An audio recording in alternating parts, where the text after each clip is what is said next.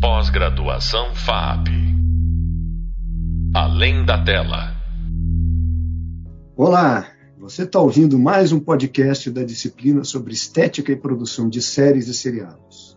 Nosso tema agora é a estrutura das séries, um tema bem técnico, mas fundamental para você entender os detalhes de construção das séries.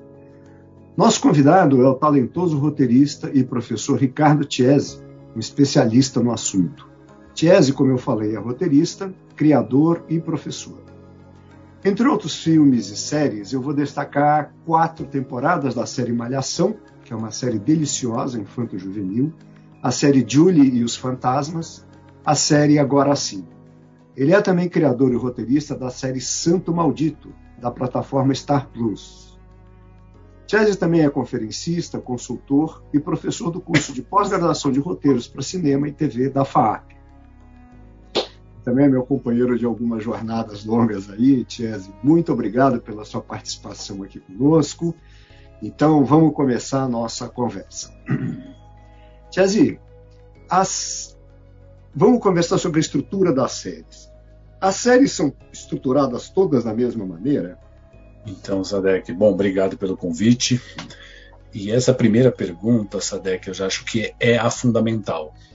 Em aula, em criação, porque não são, né? Série, se a gente, se a gente pensa um manual de série, um formato de série, um roteiro, a gente sempre vai ter problemas de encaixe, sempre vai ver que as coisas às vezes não combinam com o que esse suposto manual diria. As séries são estruturas muito complexas, né? muito longas, são narrativas longas que almejam muitas temporadas e muitos episódios.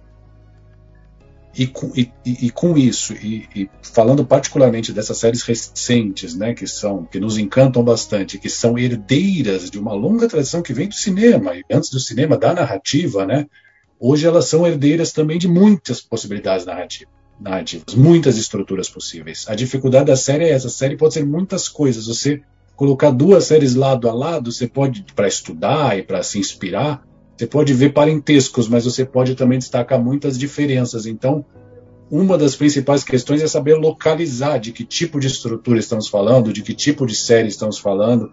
É realmente o, o complicador assim das séries. Ah, você, supondo que a gente pegue, fale só de primeira temporada, para facilitar um pouco a vida, né? É, você organiza esses capítulos de alguma maneira? Por exemplo, procura uma estrutura de três atos, no, supondo que tenham 12 capítulos essa série, você procura uma estrutura de três atos, você não liga para isso, como é que, que como você enxerga isso? Eu, assim, depende, sabe? Já teve séries que eu trabalhei, que eu, como professor, estudo para transmitir aos alunos, que uma estrutura de três atos ou uma estrutura, vamos chamar assim, mas que tem estruturas tradicionais. Vamos supor que você siga o modelo da jornada do, do, herói, ou siga o modelo de um manual como do Blake Snyder, em 12 passos, 5 passos, que todas elas mais ou menos pensam de uma estrutura já solidificada, né? como são os três atos, pela tradição até do cinema. Para muitas isso faz sentido. Seria uma curva, vamos dizer assim, do personagem que já vem da tradição, já vem com selo da tradição fará muito mais sentido, Sadek, numa série que, que o plot é muito importante, que o plot guia, a trama guia é, a progressão do character, né? isso, isso, do personagem. Isso é muito tradicional e nesse caso a chance de você combinar uma estrutura tradicional para essa série é grande.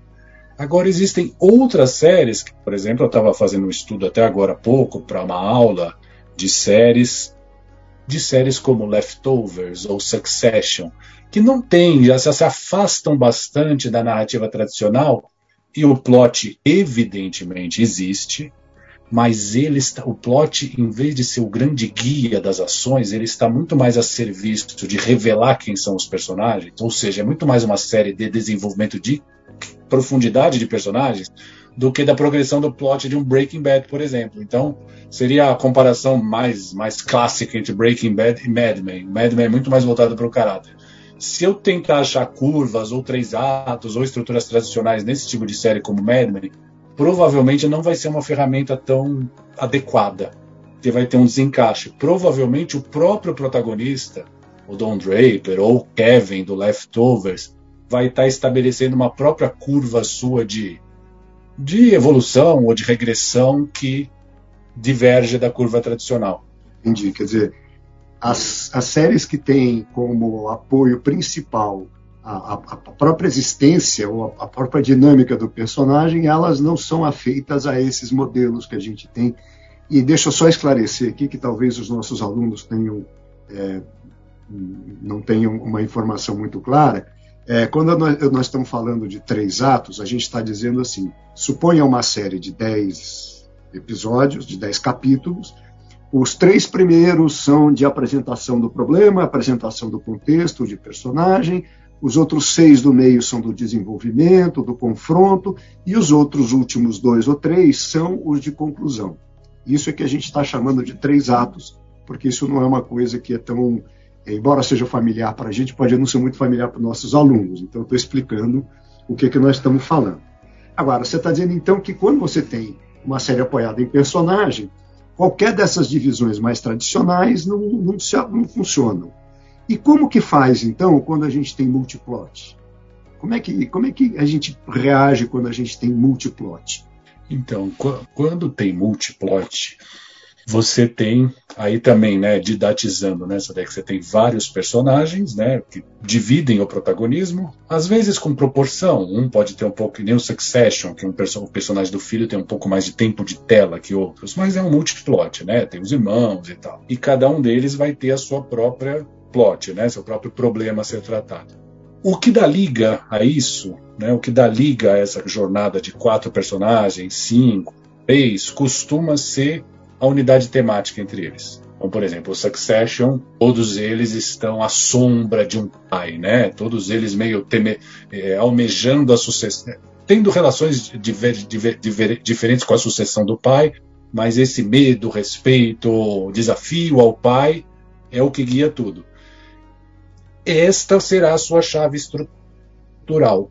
Você vai ter que pegar esse tema e ver, olha, Talvez no episódio 3 seja o momento da grande ruptura. Aí, hipotético, né? Talvez no episódio 7 seja os irmãos se separam, porque um, dois resolvem ficar do lado do pai e dois resolvem se rebelar e assim vai. Para você ter a, a, a coesão de que esses plots vários, né, esses plots variados, andem juntos. Então você, para o público, ter a sensação de que você está contando uma coisa só, a unidade deixou de estar na ação, porque são quatro ações, são quatro, cinco plots diferentes, e passa a estar nessa unidade temática. Então a estruturação, para mim, faz muito mais sentido que seja por essa unidade temática, por esse grande jogo que une todos os personagens dentro do mesmo tabuleiro dramático. Então você está falando que você procura uh, que cada plot funcione sincronizado com o outro, mais ou Sincronia. menos. Sincronia, exatamente, exatamente.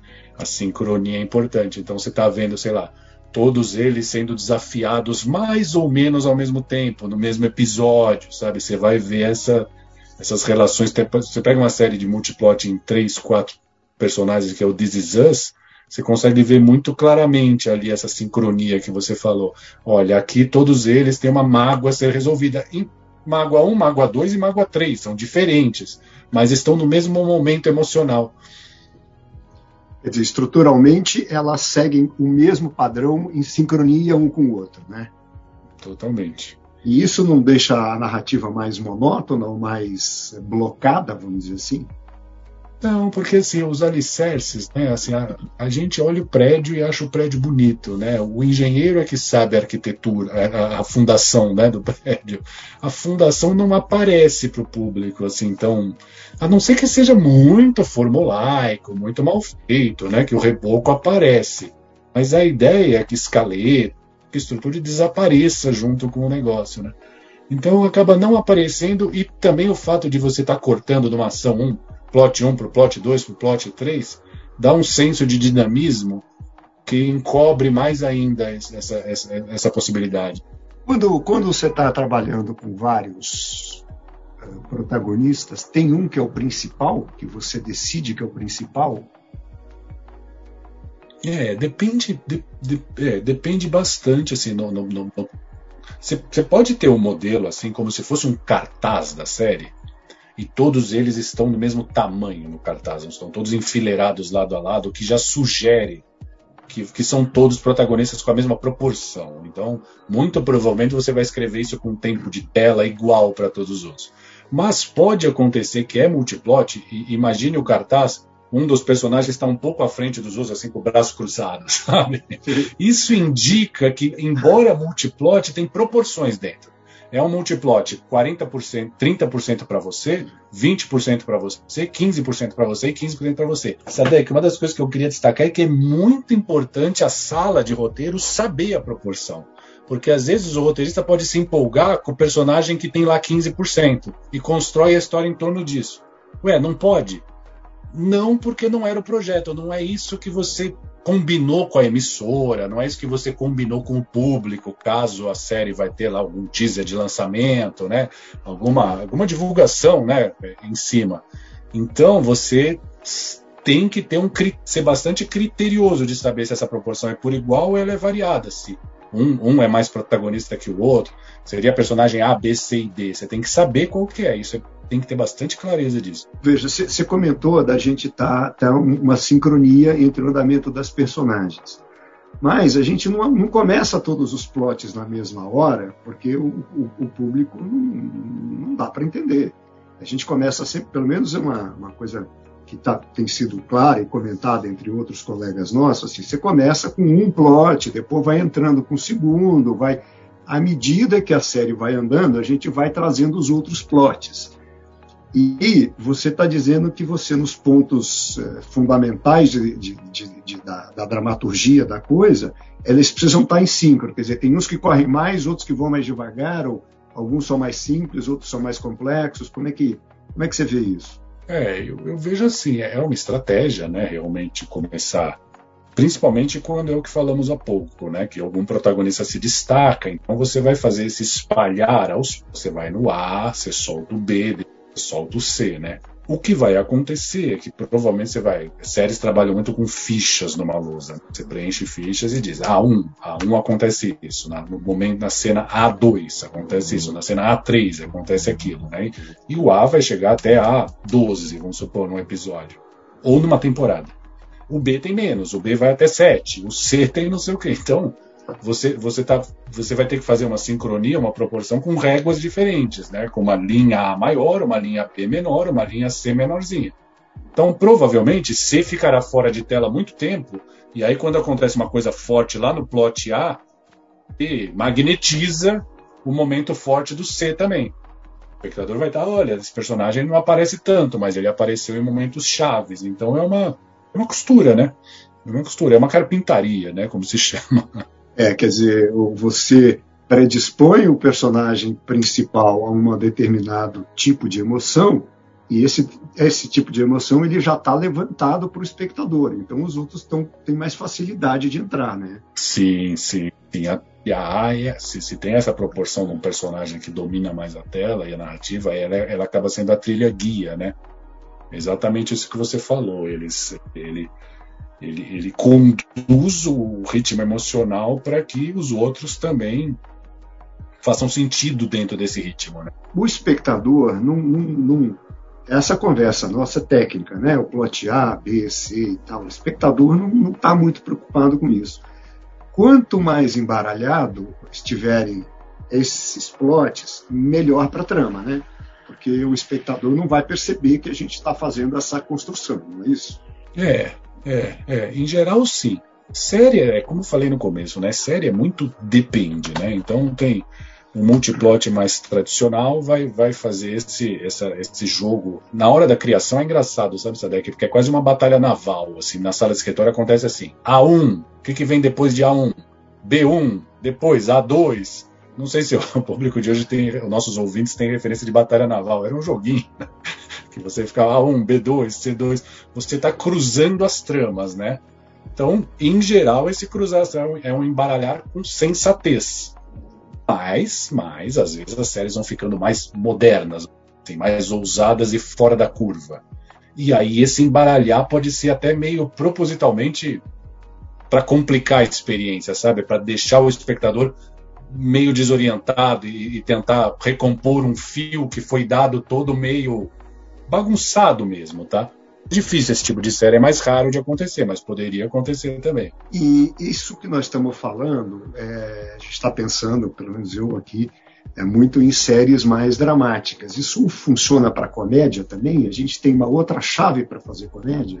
Eu acho que, é, assim, se, se você tem, de novo, essa esse multiplot mais organizado, vamos dizer assim, a meu ver até ajuda bastante, né? Um sitcom provavelmente terá lá como Friends, seis personagens, como seis mais ou menos na mesma proporção, né? E sei lá, aquele é, como é que chama dos meninos, né? Big Bang Theory, que aí o, o Sheldon domina um pouco mais.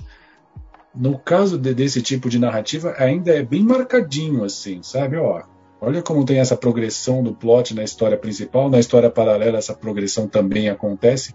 Nunca é muito exato, muito preciso, mas ainda mais que do tempo, que está cada vez mais em desuso, né, do gancho. Então, então aconteceu um gancho, um momento de pagar mico de vários do personagem principal. O que acontece é que a história B não é um pagar mico, porque senão fica igual é um, sei lá, uma, uma falha, um se sentir exposto, se sentir envergonhado em outra chave. No trabalho, por exemplo, aconteceu alguma coisa errada, enquanto o personagem A está tá sendo exposto ao ridículo. Mas, assim, o momento de ruptura, de deu errado, as coisas não deram certo, acabam, acabavam caindo no gancho. Então, essa estrutura é bem útil também para a comédia. Você, a gente pode considerar, então, que o que conduz a série, ou seja, que dá o ritmo para a série, são os momentos emocionais que elas proporcionam. Sim, exatamente. Considero, exatamente, exatamente. É, considero, eu, eu tomo como centro nervoso assim o impacto, o impacto no personagem. Então, sei lá, o personagem tem eu estava até, se me permite um exemplo, que está muito claro para mim, porque era um estudo de hoje para uma aula próxima, do Leftovers, que eu acho uma baita série existe um momento de virada, que a gente chama momento de virada, é quando né, tem uma, uma mudança no, no, por personagem. É isso que eu considero. Não é uma mudança do plot, é no personagem. É uma cena bem singela, sabe, Sadek? O, o protagonista está indo lá comprar um bonequinho no supermercado. Ele é policial e precisa repor um bonequinho que roubaram lá da, da, do negócio da, de decoração de Natal da cidade. E ele decide não, não, não comprar porque ele quer que seja o boneco original. Ele, ele como policial, não aceita que ele, ele vai repor um outro boneco no lugar que é igualzinho. Ele quer fazer justiça e pegar o original. É muito simples a cena, é uma cena de loja. Mas para o personagem aquilo mudou a intenção dele. Ele estava, ah, vou repor e tá tudo certo, meu problema está resolvido. Não, não. Eu quero, eu quero, eu quero o boneco original e saber quem roubou. Isso é uma virada. Isso vai ser, vai ser parte fundante da estrutura. É, é engraçado você estar tá falando isso, porque no e-book, texto que eu escrevi, eu comento isso, né? Muitas vezes o momento de virada não é uma cena bombástica, toda complicada. Às vezes é uma cena muito simples, só que ela muda o funcionamento da narrativa, ela muda o patamar da narrativa, às vezes muda o objetivo da, do, do, protagonista, né? Ele fala agora não é mais assim, agora eu quero outra coisa, porque a motivação continua, mas o objetivo vai tomando outro caminho, né? Nossa, Sadek, isso é uma coisa a deixar bem, bem sublinhada mesmo, porque a gente fala assim, começando um tempo de no, no, no métier, né, ponto de virada, né, mudança, sempre dá uma sensação de que é algumas tem que ser alguma cena impactante ou bombástica. E a rigor, quase sempre é muito simples mesmo. É o que você falou, muda o objetivo, muda a motivação, muda a percepção do personagem. Ah, eu vou resolver o meu problema. Não, eu quero fazer justiça. Para você mudar esse drive, você não precisa de uma cena de tiroteio, uma cena de supermercado, uma cena às vezes de pensamento, uma cena de reflexão. É muito mais nessa intencionalidade do personagem do que grandes viradas bombásticas do plot. E, vem cá, é, ainda sem fugir muito do assunto, mas à medida que você está desenvolvendo os, os, os, capítulos e organizando esse conteúdo, você muda o jeito do personagem ou do jeito que ele começa, você mantém as características dele, ou você vai fazendo adaptações até no perfil do personagem para combinar com a história? Eu, Sadek, eu, eu penso de duas maneiras. Assim, vejo personagens, estudando séries e tal, e algumas leituras corroboram. Uma coisa é você pensar em mudança de personagem.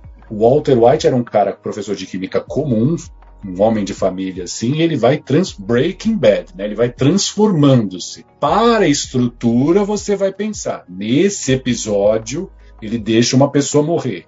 Nesse episódio ele mata com as próprias mãos, por exemplo. Então você está você tá, você tá dando as suas estacas em termos de transformação. Outro jeito de é horizontal, outro jeito de pensar é verticalmente. E o Kevin do Leftovers na cabeça. Ele é um cara que quer resolver o seu problema, agora ele é um cara que quer fazer justiça. E de repente ele é um cara que percebe que fazer justiça exige sujar as mãos. E de repente ele percebe que não é que ele se transforma, você, narrador, está tirando camadas do personagem, está mostrando o que tem mais lá no fundo. De qualquer forma, a estrutura vai ser a mesma. Nesse episódio eu vou tirar a camada tal, nesse episódio eu vou tirar a camada tal, nesse episódio. A estrutura vai ter sempre as suas estacas por essa progressão do personagem. Agora, eu diferencio, me facilita trabalhar e ensinar uma mudança, uma transformação horizontal ou vertical. Os personagens, quando a gente fala de multiplot, eles têm também o mesmo o mesmo volume, o mesmo, a mesma quantidade de camadas e de, e de ambiguidades e de conflitos internos, ou tem personagens mais simples, porque os plots são mais. tem menos tempo de tela, vamos dizer assim. É, é isso, exatamente. Se são iguais, vamos supor que você tem A, B, C e D, 25% de tela para cada um, 25% de páginas para cada um, é, não é tão exato, mas enfim, uma média, né? Eu tenho eu, eu tenho 10 minutos para te contar um personagem nesse episódio. Quanto que eu consigo, Sadek, te contar deste cara ou desta personagem? Limitado pelo tempo que eu tenho. Então, você, vamos supor que o, o A ganhe 50%. Provavelmente você vai ter mais camadas dele. Só que o D lá ficou, ficou mais retinho, vamos dizer assim. Ele tem pouca flutuação. É, é, realmente é um, o espaço é o espaço dentro da narrativa é limitado a 40 minutos, 40 páginas, 30 minutos, 30 páginas. E aí o tempo que cada um dele tem de tela, você você vai aprofundar quanto dá. Então você, por causa da, da, da organização do plot, você não muda o personagem, quer dizer, o programa do personagem você obedece, não importa como. Está definido no começo, o programa dele você segue. Você não vai mudar traços ou mudar características da personalidade dele para acertar melhor com o plot, né? No essencial, não. No essencial, não. Porque aí se rouba no jogo o personagem vira outra coisa. Mas o plot às vezes te leva a, conhecer camadas dentro do essencial que você não tinha visto. Porque o personagem começa a agir. A partir do momento que você dá dilemas e ações para seus personagens, ele mesmo, opa, Aqui, de repente, ele ficou uma coisa mais sombria e está dentro da essência, mas mudar o essencial, não. Ah, rapaz, esse assunto nosso aqui vai longe, mas eu tenho que encerrar é, a conversa, porque ela é ótima. É, você desculpa, mas eu vou ter que encerrar, eu acho que já foi bem proveitoso.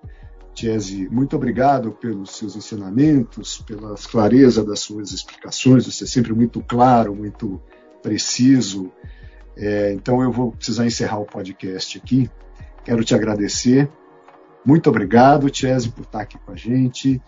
É, meu muito obrigado também às alunas e aos alunos que ouviram nossa conversa, que acho que foi bem instrutiva, muito técnica, muito profunda, mas bem instrutiva mesmo. Esse foi mais um podcast da disciplina de Estética e Produção de Séries e Seriados do curso de Processos Criativos e de Gestão da Indústria Cinematográfica.